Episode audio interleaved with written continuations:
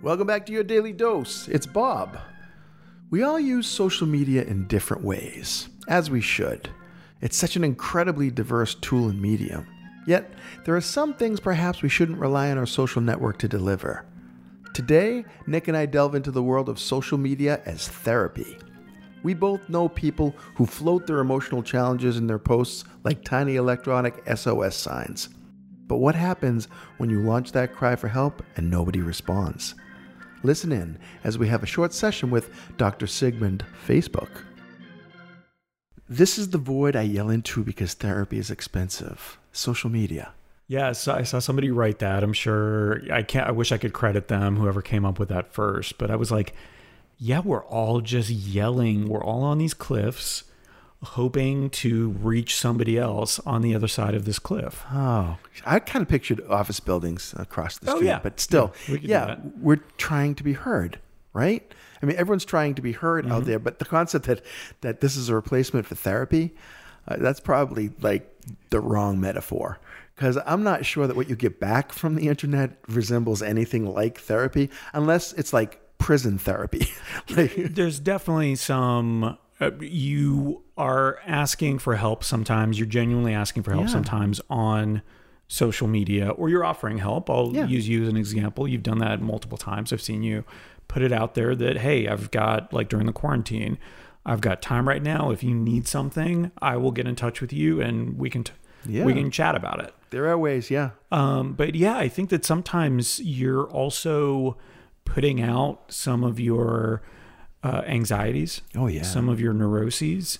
You're maybe putting them out there as jokes or as, oh, I'm going to be sarcastic and say something about the fact that I can't sleep and haven't slept for three weeks uh, restfully. And uh, I hope that there's a 2021 um, and maybe I'll get a haircut then you say stuff like that that I think is a not necessarily a cry for help, but you're It's seeking a response for sure. definitely Absolutely. seeking a response. We want we want something back, and I think it gets frightening for some of us when no echo comes back. Mm-hmm. I feel so bad when I see a friend. I have a number of friends who are relatively distraught during these times, and they put out these horribly sad, somewhat scary posts that make you think they're close to the end of their existence. I mean, really, and they get one response.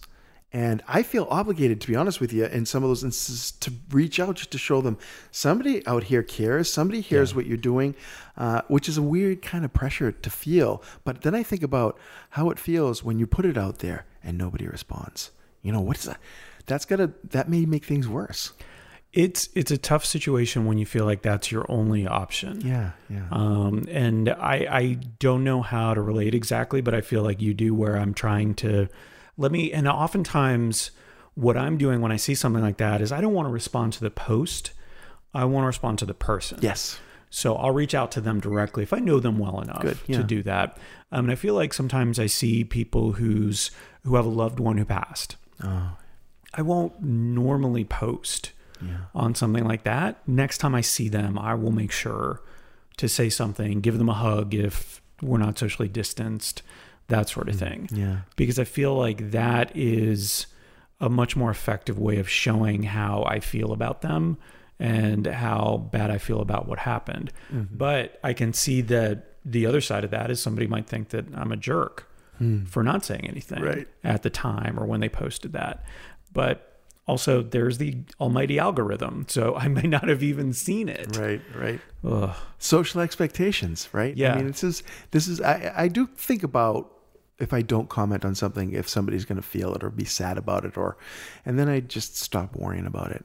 If it's an issue, I would hope that they would reach out and say, "Hey, why didn't you even reach out? You know, on this day or on that day." I feel kind of an obligation to tell you the truth when I see someone's lost someone close to them, to at least click the care button or mm-hmm. the love button or just something that says, "Hey."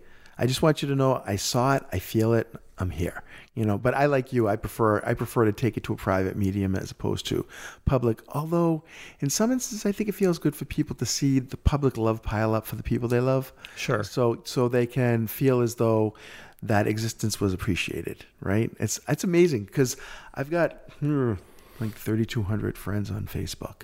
And with that number of friends, I'm guaranteed at least a wedding a day, a death a day, a birth a day, uh, hospitalization a day. I'm, I'm getting more than that actually in all of those Oh, more realms. than likely, It yeah. is it is an incredible microcosm of the world happening right now, which to me makes the internet incredible because I could never experience this breadth of humanity that I have without it.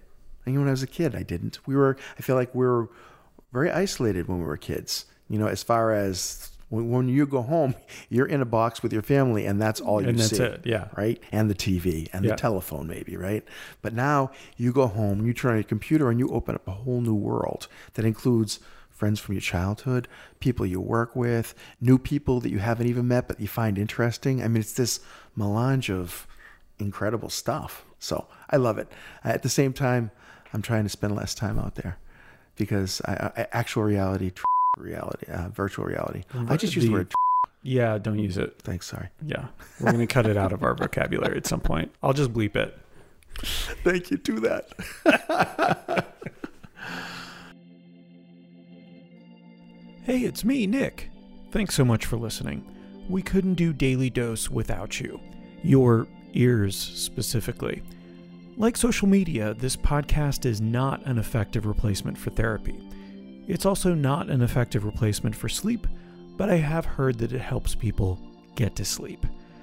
I hope that you get something out of it, whether it's those sweet, sweet Z's, a laugh or two, that it's okay to be vulnerable and make mistakes, and that asking questions and answering yes to opportunities around you, even the ones that scare you, can sometimes lead to great things.